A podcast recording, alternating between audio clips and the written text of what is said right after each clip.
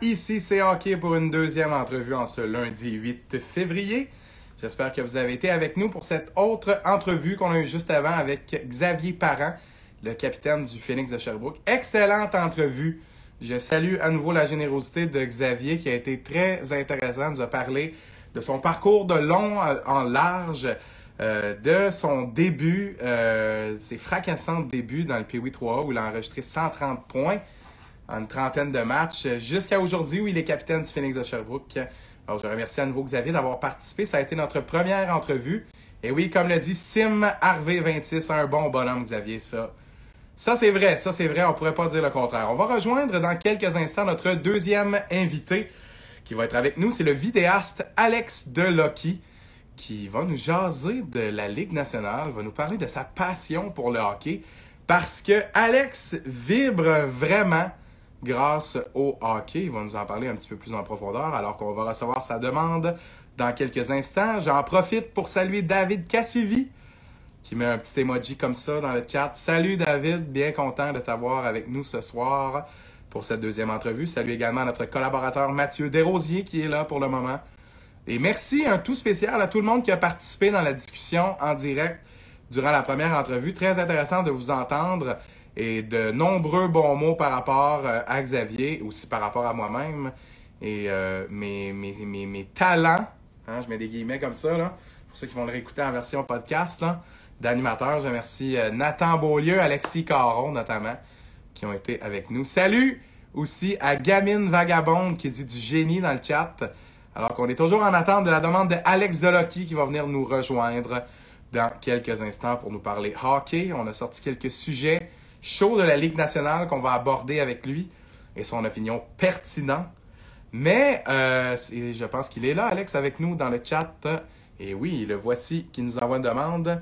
Salut aussi à Alex Gentes qui dit de belle. Dis le King. J'espère que tu parles de moi hein, quand tu dis le King. Mais peut-être que tu parles de Alex Delocky qui hey. est un King. What's up, what's up? Comment ça va, mon gars? Ça va bien, toi? Ça va très bien, merci. Je suis content de t'avoir sur le podcast, Alex. On va, être transparent. On va être transparent avec les gens qui sont avec nous. Après avoir vu notre premier épisode, tu m'as contacté. Tu ouais. m'as dit Hey, ça, ça a bien du bon sens. Puis moi, j'aimerais ça, aller jaser avec toi. Absolument. C'est ce que je t'ai répondu alors qu'on ne se connaît pas personnellement, mais maintenant oui. Et suite à cette entrevue de 30 minutes, on sera fort probablement des amis très précieux. Les meilleurs, les meilleurs amis. Les meilleurs, les meilleurs. Et j'ai dit oui parce que, eh bien, non seulement tu as une communauté qui est très intéressante sur Instagram, mais aussi tu m'as l'air d'un gars extrêmement sympathique qui n'a pas la langue dans sa poche. Et vas-y d'abord avec une présentation de toi-même. Qu'est-ce que tu fais dans la vie, Alex Delocky? Je, okay. je commence. T'es vidéaste, t'es monteur vidéo. Parle-nous plus en profondeur comment tu gagnes ta vie? Oui, fait que dans le fond, je suis euh, vidéaste, monteur vidéo, comme tu as dit. Je travaille beaucoup avec euh, les gens du web, donc euh, des créateurs de contenu, surtout indépendants, des YouTubers ou des gens qui sont sur Instagram. Bref, sur toutes les plateformes de médias sociaux. Puis j'ai commencé dans ce domaine-là en faisant des vidéos sur le fameux jeu vidéo d'NHL quand j'avais genre 14-15 ans. C'était des vidéos de gaming.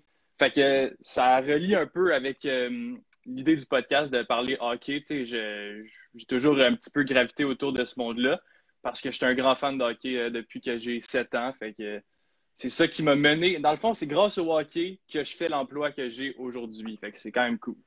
C'est là que tout a commencé. Puis je pense que si on fait un petit tour sur ton compte TikTok, on trouve quelques TikTok aussi où tu fais allusion à ce qui se passe dans ta tête. Ouais, tu ouais, t'imagines ouais. des buts marqués par le Canadien. Euh, exact. Si tu, fais un lien intéressant, là, tu dis que c'est sans, sans, cette passion-là, tu ne ferais pas l'emploi que tu as aujourd'hui. Euh, développe là-dessus, je trouve ça intéressant. Ouais, ben tu sais, c'est que à la base, je savais pas trop ce que je voulais faire dans la vie. Je savais que j'aimais beaucoup le hockey. Je pensais peut-être devenir euh, tu sais, un genre de Pierre Route 2.0, aller en mm -hmm. communication, tout ça, j'aurais bien aimé ça. Mais euh, tu sais, j'avais pas encore d'idée exacte. Puis j'ai vu des gens faire des vidéos sur le jeu vidéo d'NHL, des vidéos YouTube sur le vidéo, jeu vidéo d'NHL, puis je me suis dit, bah, je vais faire comme eux, tu sais. Fait que je me suis mis à, à enregistrer ces vidéos-là, puis tout d'un coup, j'ai commencé à bâtir une petite communauté. Tu sais, on est au Québec, il n'y a pas de grand non plus qui regarde des vidéos d'NHL. Je veux dire, il n'y a pas euh, un auditoire potentiel de, de 200 000 personnes. On était genre 2-3 000 euh, euh, abonnés sur cette chaîne-là. Puis euh, ben, c'était super cool pareil. J'ai réussi à apprendre les bases du montage, à apprendre les bases de comment faire des vidéos. Puis là, éventuellement, j'ai décidé de me lancer à euh, essayer de faire des vlogs puis d'autres types de vidéos. Puis c'est là que j'ai pu utiliser les bases de montage que j'avais apprises puis acquises pour les transposer dans des montages un peu plus compliqués puis euh, éventuellement réussir à faire ce que je fais présentement. Quel est ton skill principal? C'est-tu plus le montage? C'est-tu plus créer les gros effets, la production, les idées? Parce que c'est large, le vidéaste, monteur mm-hmm. vidéo, ça, en manque des affaires en hiver. c'est quoi ton skill principal? Développe un peu là-dessus. Je te dirais que c'est vraiment le montage pour l'instant. Plus particulièrement, euh, je pense que je suis capable d'amener un aspect euh, humoristique un peu à certains montages qui est peut-être moins euh, développé au Québec. Je m'inspire beaucoup de ce qui a déjà été fait aux États-Unis. Dans le fond, il y a beaucoup de monteurs qui travaillent avec des YouTubers qui amènent, tu sais, vraiment, le, le YouTuber fait une blague, mais il y a aussi le monteur qui va amener d'autres côtés humoristiques à la vidéo. Je pense que c'est ça que j'essaie de développer. Puis euh, j'essaie aussi de faire ça euh, de plus en plus euh, sur mes plateformes comme Instagram et TikTok, justement. Fait que je, teste mon stock avant de mettre ça dans les vidéos YouTube des autres, puis c'est ça. Puis on salue GNT Productions qui dit que ton talent, c'est de manger des Miss Vickies. Donc, ah, c'est ça. On le salue. Ah, tu vois, mes, mes, mes, voyons, mes boss me traitent bien, tu sais. Ils, m'aiment. Tu vois qu'ils aiment mon travail. Beaucoup de respect. Il y a beaucoup de respect ah, dans cette relation-là. C'est le fun. Euh, parle-moi euh, maintenant de ta communauté. Tu t'es bâti une communauté à travers les années. Euh, on a parlé de tes abonnés Instagram tantôt. Tu as sensiblement le même nombre sur TikTok. Tu as aussi beaucoup de gens sur YouTube. tu crées ton. Tu me dis, tu testes ton stock avec ton auditoire, mais comment tu t'es bâti une communauté si grande? Est-ce que c'est à cause de ton talent, de, la manière de t'exprimer? Explique-moi comment tu as réussi à te faire un nom, parce que visiblement, ton nom semble être sur les lèvres de plusieurs personnes. Ah ben tu sais, je pense que c'est vraiment juste à force de travailler avec des gens qui, étaient déjà établis dans le domaine euh, des réseaux sociaux puis de mm-hmm. YouTube, puis euh, de collaborer avec eux. Puis tu sais, je pense que autant moi j'apprécie beaucoup les gens avec qui je travaille, je pense que eux aussi euh, ça a été réciproque. Puis ils m'ont donné beaucoup de, crédit pour mon travail. J'ai eu plusieurs shout-outs sur les réseaux sociaux, comme on peut dire. Fait que je pense que c'est en grande partie pour ça que j'ai bâti une communauté. Puis, donc, si tu parles de TikTok et YouTube, ben, tu sais, des fois, j'essaie de faire mon propre contenu aussi. Travailler pour les autres, c'est le fun, mais c'est le fun aussi, des fois, de mhm. développer ce que j'ai dans la tête pour moi-même. Puis, euh, je pense que ça s'est juste fait un peu tout seul. J'ai publié du contenu, puis ça a fonctionné. Puis, that's it. Puis, on espère que ça va continuer à monter encore plus dans le futur. Ben, j'ai pas de, j'ai pas de, j'ai pas de doute par rapport à ça. Je te relance par rapport à tes ambitions. Euh, on a parlé de ta communauté, on a parlé de ton engouement pour le hockey, pardonne-moi. Et voilà. Euh, parle-moi maintenant du futur. Tu te vois où? Tu voudrais faire quoi? Euh, est-ce que c'est relié au sport, au showbiz? Dis-moi dans quel univers tu voudrais t'en aller. Je pense que c'est peut-être plus relié au showbiz, mais c'est encore vraiment flou dans ma tête, dans le sens où présentement, ce que je fais, c'est juste, je prends les opportunités qui viennent à moi, puis j'essaie de faire le mieux que je peux. Mais il n'y a pas encore une ligne directrice officielle à où est-ce que dans 5 ans, dans 10 ans, l'aspect post-production de vidéos, l'aspect production aussi. J'aime ça aussi, euh, trouver des idées, faire la genre de direction euh, créative ou euh, je sais pas mhm. comment on pourrait appeler ça. Là. Ouais, ben oui. Mais tu sais, c'est ça, je sais pas, je prends ce qui, ce qui vient à moi, puis j'ai plusieurs intérêts différents dans ce domaine-là. J'aime faire des vidéoclips de musique. J'aime beaucoup le documentaire aussi. J'ai fait quelques documentaires. Un documentaire sur le hockey, ça pourrait être très intéressant d'ailleurs. Mm-hmm. moi, c'est deux, deux, de mes passions. Fait que c'est sûr que ça serait un, duo parfait. Si tu cherches une voix off ou un animateur, tu me pourrais. Ah ouais, that's it. c'est vrai que tu serais bon pour faire ça, toi. Ah. J'ai des idées, moi aussi. Fait que, hein, ah ouais, ça, on s'en parlera, on s'en parlera quand on va juste être dans, dans deux pour se faire voler euh, on a assez parlé de toi, même si ce serait très intéressant de continuer. Ça s'appelle quand même Ici, c'est hockey. C'est ça. Il euh, faudrait qu'on enchaîne un peu. J'ai préparé quelques sujets, mais il y en a d'autres qui vont nous venir. Ben oui. Euh, parce que on a un ami en commun, c'est le cher Danick Martineau. Et quand tu m'as écrit, j'ai parlé avec Danick et je lui ai dit Toi, Alex Delocky, là, tu penses-tu que son opinion vaut quelque chose? Puis Dan me dit Oh, ouais, attention, il y a un scoop là, qui s'en vient. Dan me dit, ben oui, ça va être intéressant. Et puis, je me, il me dit, ce gars-là, a une manière de s'exprimer que tu vas trouver intéressante. Fait que d'après moi, ça va faire une, une, bonne dynamique. C'est pour ça que quand je t'ai écrit aujourd'hui par rapport au sujet, je me suis dit, j'en sors une coupe de même, mais là, on se met en mode soft, là, justement. Moi, j'ai oublié ma bouteille d'eau. Je vais en prendre une euh, imaginaire. On se met en mode des sujets. On a des. Il y en a qui deviennent. Euh, tu m'en. Puis dans le chat, si vous voulez participer, euh, nous dire ce que vous en pensez par rapport aux prises de position suggérer des sujets. Euh, je salue votre participation depuis le début de l'émission aujourd'hui.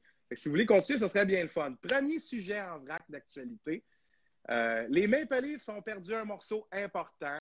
Ça a été annoncé ce matin. Je ne parle pas de Mitch Marner, je ne parle pas d'Austin Matthews, je ne parle pas de William Nylander, mais bien de Wayne Simmons.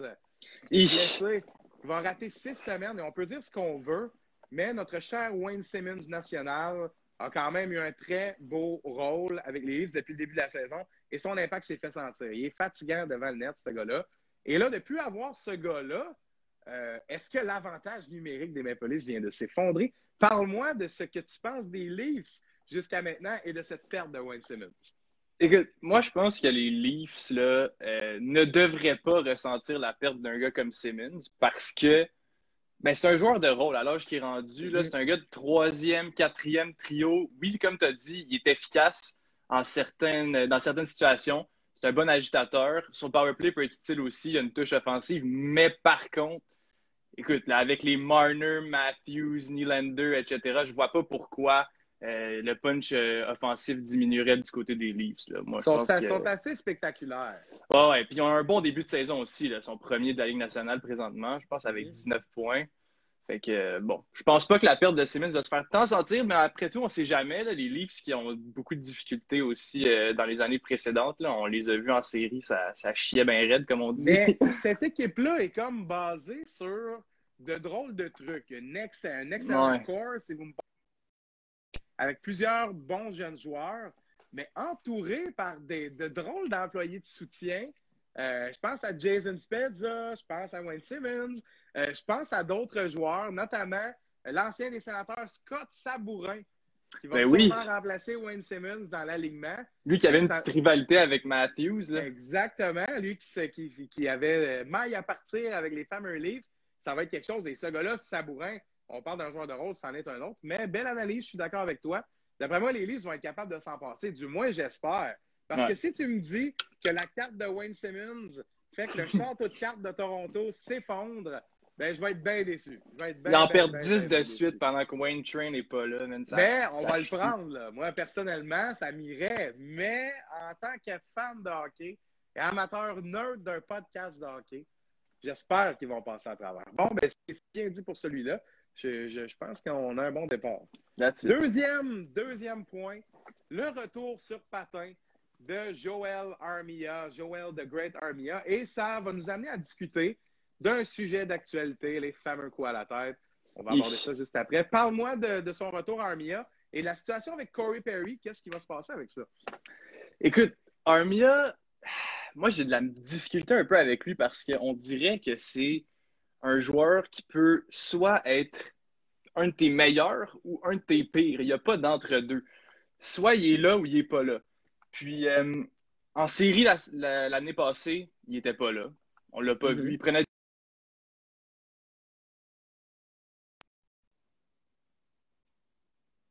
Oh, okay, c'est on est de retour? Oui, là, on est là. On est de retour. Euh, en début de saison, il était plus ou moins là aussi.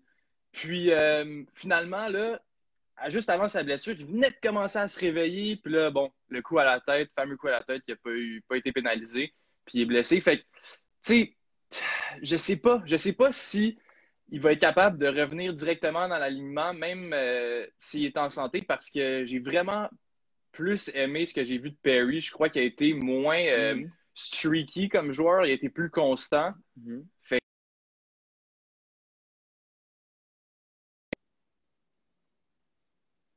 On a des petits problèmes de réseau. mais on, devrait, on devrait passer à travers. J'ai entendu ton point, plus constant, moins streaky. Je suis d'accord, continue. Ouais, ouais. Fait que, tu sais, moi, je garderais encore euh, probablement Perry dans l'alignement jusqu'à temps qu'il connaisse un match plus difficile. Puis là, je ferais rentrer Armia. Mais bon, je ne suis, pas coach de la Ligue nationale. Il y a une raison aussi pour ça. Mhm. Non, mais c'est un, bon point. Mais je pense qu'on se, on se creuse le coco du côté du, coaching staff parce que Corey Perry amène quelque chose, ça c'est indéniable. C'est un pro dans sa manière de gagner ses batailles en contre un, ou quand il travaille près du filet. C'est un joueur extrêmement dangereux. Il a déjà gagné un trophée Maurice Richard. Il y a jadis, là, mais quand même, c'est un, un, joueur qui a un talent tu parlais de Simmons sur le power play à Toronto. Je pense que Perry en offre encore plus aux Canadiens sur le power play que Simmons peut offrir. Fait que... Je suis d'accord. Parce que les deux jouent à la position d'écran devant le filet. Perry a un très bon gabarit. Euh, on l'a vu devant le filet être, euh, déterminant dans les derniers matchs. Il fait de belles passes, il a marqué des buts importants. Euh, mais on lui reproche sa vitesse. Mon père serait content de m'entendre dire Perry la tortue. c'est vrai qu'il n'est pas très rapide. Mais avec les joueurs avec qui il joue, ça permet un peu de compenser puisqu'on a une équipe assez rapide. Même si KK n'est pas un marchand de vitesse euh, et Toffoli non plus, on a d'autres trios qui sont très rapides. Peut-être de voir Perry avec un gars comme Paul Byron, s'il descendrait sur le quatrième trio, ça pourrait être quelque chose d'intéressant. Mais par rapport à Joel Armia, toi, tu me dis que tu garderais Perry et tu réinsérerais pas Armia dans la formation? Pas directement. J'attendrais de voir. Euh, ben, tout dépend des prochains matchs d'ici le mhm. retour d'Armia. Mais pour l'instant, j'ai vraiment trop aimé ce que j'ai vu de Perry. Je trouve qu'il y a eu un bel apport offensif. Fait que j'attendrai l'implication. Hein? Mhm. Quand on parle d'implication, Perry, on le voit impliqué à chaque présence, même s'il ne ressort pas toujours de là avec la rondelle, puis des fois, il est en arrière du jeu pas mal. Euh, c'est un joueur impliqué. Tandis qu'Armia, si ça ne fonctionne pas pour son trio, euh, c'est un gars qui fait la, colonne de Time on Ice monte, mais c'est tout. là. Puis des fois aussi celle des minutes de punition. Fait que ça, ça peut coûter cher. ça, je suis totalement d'accord avec toi. Ça va être un dossier à surveiller parce que c'est rare qu'on a ce type de problème. Hein? là, mm-hmm. ça va bien à l'attaque, puis on ne veut pas modifier les trios, ou on ne veut pas enlever un gars qui, si, imagine-toi, un gars qui est 13e attaquant, on ne veut pas l'enlever de l'alignement parce qu'on dit que son apport est trop important. Ça en dit très, très long sur l'équipe, euh, ben oui. Sur la profondeur de l'équipe, exactement. Donc, euh, oui, ça, c'est très intéressant. Et on ça fait longtemps qu'on n'a pas eu un beau problème de même à Montréal. qui dit « Je ne sais pas ce que je fais ici dans le chat. » Je trouvais ça juste euh, de, de, mentionner. Merci quand même d'être ici avec nous. Mais oui, c'est un très beau problème. Tu l'as dit. Euh, là, on va parler d'un vétéran qui, ce soir, est de retour dans les cages.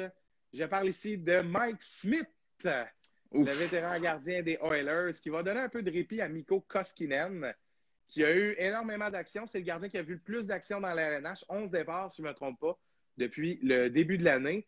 Et puis, euh, ça va donner un petit repos à, Koskinen. Et là, Mike Smith, gardien des Oilers, là, là, de Lucky, là, tu vas m'expliquer ce que les Oilers faisaient cet été quand c'était le temps de signer un gardien. Parce que ça, ça n'a pas de sens. Là. C'est une excellente question. Moi, je pense que les Oilers, ça fait une couple d'années qu'ils sont perdus. Là. On va pas se le cacher. Là. Mm-hmm. Euh, aller chercher un gars comme Mike Smith. Moi, Mike Smith, c'est vraiment pas un de mes préférés. Je trouve que euh, j'ai de la misère à, comprendre qu'est-ce qu'il fait encore devant un filet de la Ligue nationale. Le gars a l'air perdu. Il sort de son filet sans arrêt. Ouais, ouais. Genre, jamais je ferais confiance. ouais, tu sais, puis en étant entraîneur-chef des Oilers, tu te dis, bon, OK, j'ai pas la meilleure défense de la Ligue, loin de là. En plus, on a Clefbaum qui est pas là, qui est blessé. Euh, puis là, ton directeur général te donne Mike Smith et Koskinen devant le filet, puis te dit, bon, ben, gagne avec ça. je me pose beaucoup de questions. On dirait vraiment qu'il n'a pas voulu faire sa job, le GM. Il y avait des choix. Là. Ça, c'est clair, net et précis. Je salue les gens dans le chat qui participent. Euh, je vois P.O. Galland qui dit Je crois que Perry devrait remplacer Lekonen. Ben oui, ça pourrait être quelque chose d'intéressant, même si Lekonen est probablement le meilleur joueur dans les deux sens de la patinoire qu'on a. Puis ça, c'est un gars qui est impliqué à chaque soir sur un quatrième trio. Ça va être dur de le perdre. Je vois des commentaires sur Jake Evans. On y vient au Canadien. On va terminer avec ça. Mais pour renchérir sur ton point par rapport à Mike Smith, c'est sûr qu'on ne donne pas beaucoup de marge de manœuvre à cette défensive-là. Tu mets Clef blessé et ces deux gardiens-là, c'est pas très, très évident d'y aller avec ça. Et j'ai parlé de ça lors du premier épisode, mais la différence de prix entre l'offre des Oilers et celle des Flames pour Jacob Markstrom, qui aujourd'hui le gardien vedette des Flames, c'est 1 million au total. un contrat, c'était 6 ans 35 millions et l'autre 6 ans 36. Et Mark Strom, ben, laissez-moi laissez vous, vous, vous, faire miroiter qu'il a choisi le million supplémentaire avec les Oilers, avec les Flames, pardon. Donc, pour laisser les. Je vois Godon 98 qui dit même Tyson Barry, c'est tellement un mauvais choix pour la défense de Edmonton, zéro en défense Barry. Ben, c'est sûr. Mais je pense que ça a l'air. Bear aussi qui est blessé, oui, tout à fait.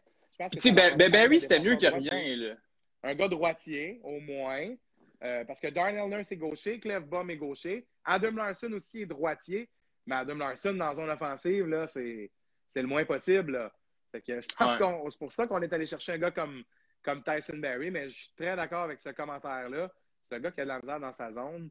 mais moi, ce que je comprends pas aussi, euh, pour euh, renchérir sur les gardiens, ben c'est. Mm-hmm tu parlais, bon, il y avait un gap d'un million avec l'offre euh, des Flames pour Mark Strum. Mm. Moi, je me, étant le DG des, Oilers, je me serais assuré de l'avoir. Fait que j'aurais fait une offre de 2-3 millions dessus. Tu sais, je veux dire, tu as un noyau offensif qui est capable de gagner, je pense, avec McDavid, mm. avec euh, Nuge, Seidel.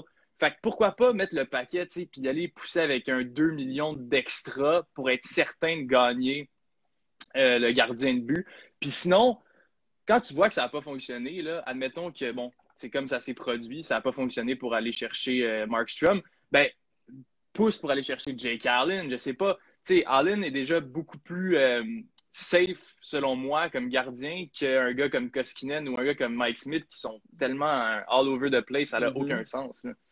Mais ce que je me dis, c'est que je peux pas croire qu'un gars comme Corey Crawford qui avait signé un deal de un an, 3 millions avec les Devils, il a pris sa retraite, là, n'a pas joué finalement. Mais c'était entendu avec les Devils. Je peux pas croire que si on avait dit à ce gars-là, veux-tu aller jouer à Edmonton, il aurait dit non. Devant McDavid et Dreisaitl. Et McDavid fait deux points par match, mais quand même dans le négatif. Euh, je ne sais pas s'il est encore dans le négatif au moment où on se parle, mais la semaine dernière, il était à moins 1. Euh, et bon, ben oui, je, suis bien d'accord avec ça. Je pense qu'on aurait dû mettre les bouchées d'eau, mais je pense que ce n'est pas notre argent et on n'est pas dans les discussions. Mais c'est difficile euh, de faire l'avocat du diable pour dire qu'il n'y avait aucune solution possible. Bref, on va arrêter de frapper sur ce pauvre clou, celui du gardien des Oilers, et on va terminer avec un petit, petit tour des joueurs du Canadien, des joueurs que, que tu apprécies particulièrement depuis le début de la saison. Et on va commencer euh, avec un premier commentaire sur Hall contre Larson, un contre un, ça n'a pas de sens. Ben ça, ça, c'est indéniable, cette transaction-là. Mais Adam Larson, à NHL 12, là, il, montait en tabarouette. Et il devenait top 2, 93 overall, Adam Il montait en tabarouette. D'après moi, on s'est dit, ah, si c'était un trade d'NHL, il y a peut-être de quoi. Ça doit être de même qu'ils bâtissent leur équipe, les Oilers, dans le fond. Ils, testent leurs échanges sur NHL 12, puis si ça fonctionne, ils les font. Mais ça ressemble un peu à ça. Où ils se disent, est-ce que Mike Smith a encore un bon overall? Bon, correct, on va le réessayer une autre année. Mais euh, bref, là, on avait dit qu'on arrêtait de frapper sur ce clou-là. Non, c'est vrai. Euh, Excusez, les Ben oui, les pauvres Oilers. On sait qu'ils nous écoutent parmi les 38, là. On sait que. Avec David est dans le chat, je l'ai vu commenter tout à l'heure. Ouais, c'est. Puis Canolin, là aussi, un, petit commentaire ici, là. Mais euh, j'ai vu un commentaire dans le chat il y a quelques instants qui te demandait, on va commencer avec ça, je trouve ça intéressant. Avis sur Jonathan Drouin cette année. Moi, je tarie d'éloges pour Jonathan Drouin. Je suis pas l'un de ceux qui frappent sur lui en disant qu'il n'en donne pas assez. Si vous isolez Jonathan Drouin durant une seule présence, vous allez voir tous les petits détails que ce gars-là fait, où il choisit d'envoyer la rondelle en fond de territoire. Il y a toujours un gars disponible. La petite passe, le positionnement, le jeu de pied. C'est un gars pas aussi flashy peut-être qu'on pensait, mais il va en ramasser des deuxièmes passes sur ce trio-là, mon gars, cette année. Moi, je suis vraiment pas inquiet pour lui. T'en penses quoi? Ouais, euh, ben moi, Drouin, c'est un des joueurs de mon pool. Fait que je, quand même, je peux quand même le juger. Je l'ai bien ben ben. Euh, je te dirais que je suis satisfait jusqu'à maintenant. Il y a un but, huit passes, je pense. C'est ça. Neuf passes, je pense, à neuvième passe. Neuf, OK. Ouais. Fait que, bon, comme tu dis, beaucoup de, de première passe, ben, deuxième passe plutôt, là. C'est pas lui qui, qui, est le plus euh, dangereux présentement cette saison, mais il est efficace. Puis il joue, il remplit son rôle. Puis je pense aussi que je suis, je peux dire que je suis content pour lui parce qu'il se fait moins taper ses doigts que les autres années vu que le Canadien a beaucoup plus de punch offensif, les gens s'attardent moins à écrire des commentaires euh, fâchés sur Facebook à propos de Drouin. Fait que je pense que euh, tranquillement, pas vite, il va, il va peut-être commencer à marquer des buts. Puis, euh, ben, avec plus. Le fait qu'on lui donne plus d'espace va lui permettre de devenir un meilleur joueur d'après moi. Tu sais, je pense que c'était pas un joueur qui était super bon avec énormément de pression. Là.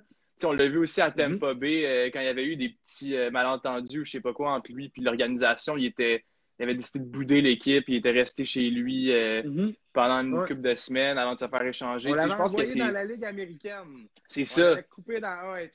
Il avait dit, là, hein, gars, mon petit gars, c'est pas toi qui vas décider comment ça marche ici. Puis tu as deux types de joueurs. Tu en as qui prennent ça pour de la motivation, puis ils se défoncent, puis ils reviennent très vite dans la Ligue nationale. Mais lui, il avait décidé que non, il allait chiller chez sa mère, mais comme ça, en dit non sur l'attitude d'un mm-hmm. gars. Fait que je pense que juste ça nous prouve que bon, Drouin puis la pression, c'est pas euh, des meilleurs amis.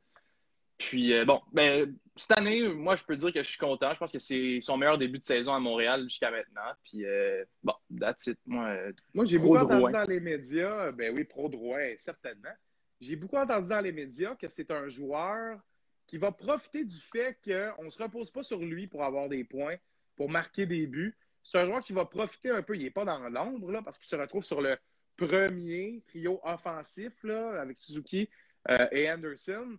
Mais il n'y a quand même pas le spotlight sur lui. Le spotlight est sur Nick Suzuki présentement. Euh, comment tu trouves Nick Suzuki? Comment tu entrevois Nick Suzuki? Est-ce que est-ce que c'est un vent qui souffle sur Montréal va durer plusieurs années. Tu penses quoi de Nick Suzuki? Écoute, moi, auparavant, quand j'allais voir les matchs au Centre Bell, euh, c'est différent que d'écouter à la télé. Tu vois vraiment certains joueurs se, différencier des autres par leur talent, par leur vitesse. moi, j'étais tout le temps comme, bon, ben, Drouin, là, sur la glace, ça paraît que c'est le gars le plus talentueux. Mais euh, après avoir vu euh, Suzuki l'an passé, puis légèrement cette année à la télé, bon, c'est sûr que c'est pas comme en vraie vie, là, mais bref, je pense que c'est devenu lui le joueur le plus talentueux chez les Canadiens. Il n'y a aucun doute là-dessus. Il fait des, jeux efficaces, puis ça a l'air facile, mais des fois, c'est comme, OK, il vient-tu juste vraiment de faire ça, puis ça a l'air aussi simple? C'est pas un joueur flashy, mais il fait des moves flashy, c'est juste qu'il rend super.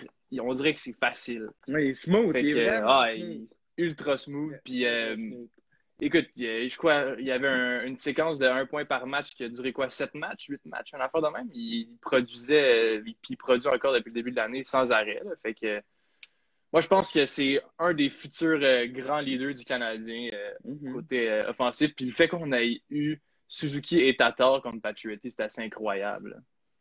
C'est assez incroyable, surtout considérant que la production en points euh, de Tatar contre celle de, de est sensiblement la même. C'est comme si on ajoutait Nick Suzuki en cadeau dans cette transaction-là. C'est fou. C'est fou comment, en fait, le type, c'est Thomas Tatar là-dedans. Parce mhm. que ce gars-là jouait même pas en série à Vegas. C'était sur la passerelle. Faisait pas partie, selon le coaching staff, des 12 meilleurs attaquants. S'est fait changer à Montréal et se met à produire comme ses bonnes années à Détroit. Euh, saison de 60 points, une après l'autre. Arrive cette année en égo de contrat. À suivre cette situation de Philippe Dano, Thomas Tatar et quelques autres joueurs avec compensation qui vont devoir s'asseoir à la table des négos. Et d'après moi, ça va jouer du coude en tabarouette. C'est clair. on arrive déjà au maximum de notre temps. Ça a passé vite, hein, cette demi-heure-là de discussion. Je te remercie, Alex Delocky, d'avoir participé à Ici c'est hockey. C'est très gentil à toi. Je te ça fait plaisir, écrit. Euh, j'apprécie que, que, que, que tu sois tombé sur ce podcast-là et que tu aies eu envie de t'impliquer. Euh, et je termine avec ça, et je vais te laisser le mot de la fin euh, tout juste après. Quand on nous tend la main, il ne faut jamais la frapper ou ne pas la prendre. Moi, quand quelqu'un qui a l'air sympathique me tend la main, je vais toujours lui tendre en retour. Et j'ai adoré la manière dont tu m'as contacté. C'était rempli de professionnalisme et c'est un plaisir de t'avoir eu à la première semaine comme deuxième invité sur mon podcast. Ça a été un privilège. Ben écoute, moi, euh, je suis tout euh, pour encourager les projets d'ici des, des, gens qui ont dans le même groupe d'âge que moi, qui, que je vois mhm. qui poussent leurs affaires. Je trouve ça vraiment cool. Euh, fait que j'ai vu que ce que tu faisais était très pro aussi, puis je me suis dit, ben là, c'est sûr que premièrement, il faut que je le félicite pour son départ de podcast qui est quand même assez solide. Puis en plus, si je pouvais faire le show, ça serait super le fun. Fait que je suis vraiment content que tu aies accepté euh, ma demande. Puis, euh, on espère refaire ça. dans le futur. Ouais. Avec plaisir. Ça va être un plaisir de te recevoir et je te souhaite la meilleure des chances dans tous tes projets. Tu es bourré de talent, mon gars. J'ai fait un tour sur tes médias sociaux. Tu es bourré de talent et tu as de la couleur. Il y a de la personnalité dans ce que tu fais, ça paraît. C'est cool. Puis au plaisir de narrater ton futur documentaire sur le hockey. Yes, merci beaucoup, man. Super Merci, Alex. Salut et bonne soirée à toi. Salut. Bonne soirée.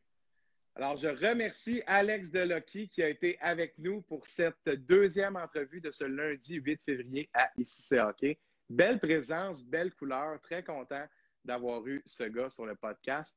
Merci à tout le monde d'avoir été avec nous pour ces deux entrevues à Ici Hockey ce soir. Très pertinent, les deux premières entrevues. On se retrouve la semaine prochaine pour nos deux invités qui vont être dévoilés cette semaine. Et pour ici Hockey, on est de retour mercredi en direct sur Instagram dès 19h. On est avec Philippe Paquette, l'entraîneur-chef du Phoenix College de Star Et à 19h30, on rejoint FX Bénard. Il va nous faire un power ranking de la LNH et aussi il va nous sortir les cinq trouvailles à prendre dans son fantasy. Je vous souhaite une excellente soirée et au plaisir de se voir mercredi soir. Salut tout le monde.